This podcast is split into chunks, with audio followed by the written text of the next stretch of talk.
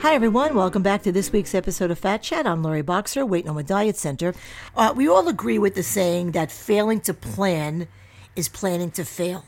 But I also think failing to plan to fail is dangerous to achievement. So, in other words, it's both naive and counterproductive, I think, to assume that we'll never slip up or stumble in our journey toward our goals, weight loss goals, or otherwise. If we never do, it probably means we should re examine the goals that we're setting.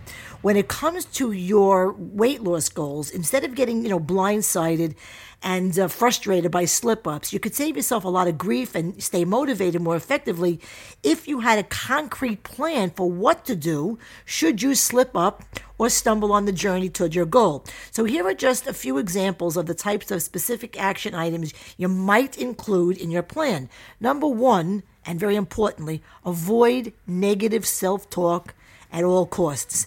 In the long run, beating yourself up with lots of overly critical self talk only leads to excessive guilt, shame, and frustration, which in turn only makes it less likely that you'll bounce back and continue, you know, working towards your goal. Number two, text your social support buddy right away and own the slip up or call them.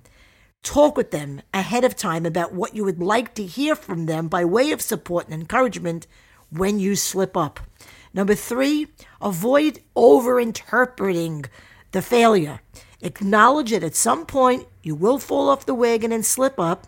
And when you do, remind yourself that it doesn't necessarily mean anything. Slip ups happen. Stewing on it is unlikely to be helpful.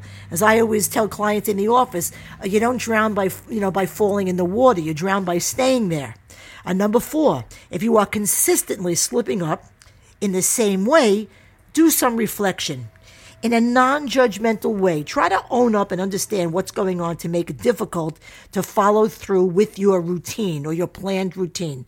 At this point, the key is to think mechanically, not morally. You know, instead of what's wrong with me, uh, you know, try, you know, some part of the system isn't functioning quite right, so can I identify it and make the necessary repairs?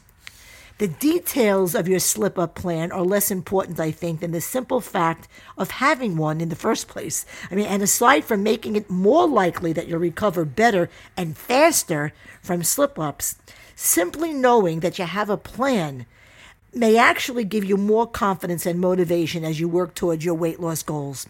And that's my fat chat for the week. Please visit loriboxer.com to read blogs, listen to podcasts, get info about programs, services, and fees, answers to frequently asked questions, and follow me on my social sites. Until next time, I'm Lori Boxer, Weight No More Diet Center, and remember, nothing tastes as good as being slim feels.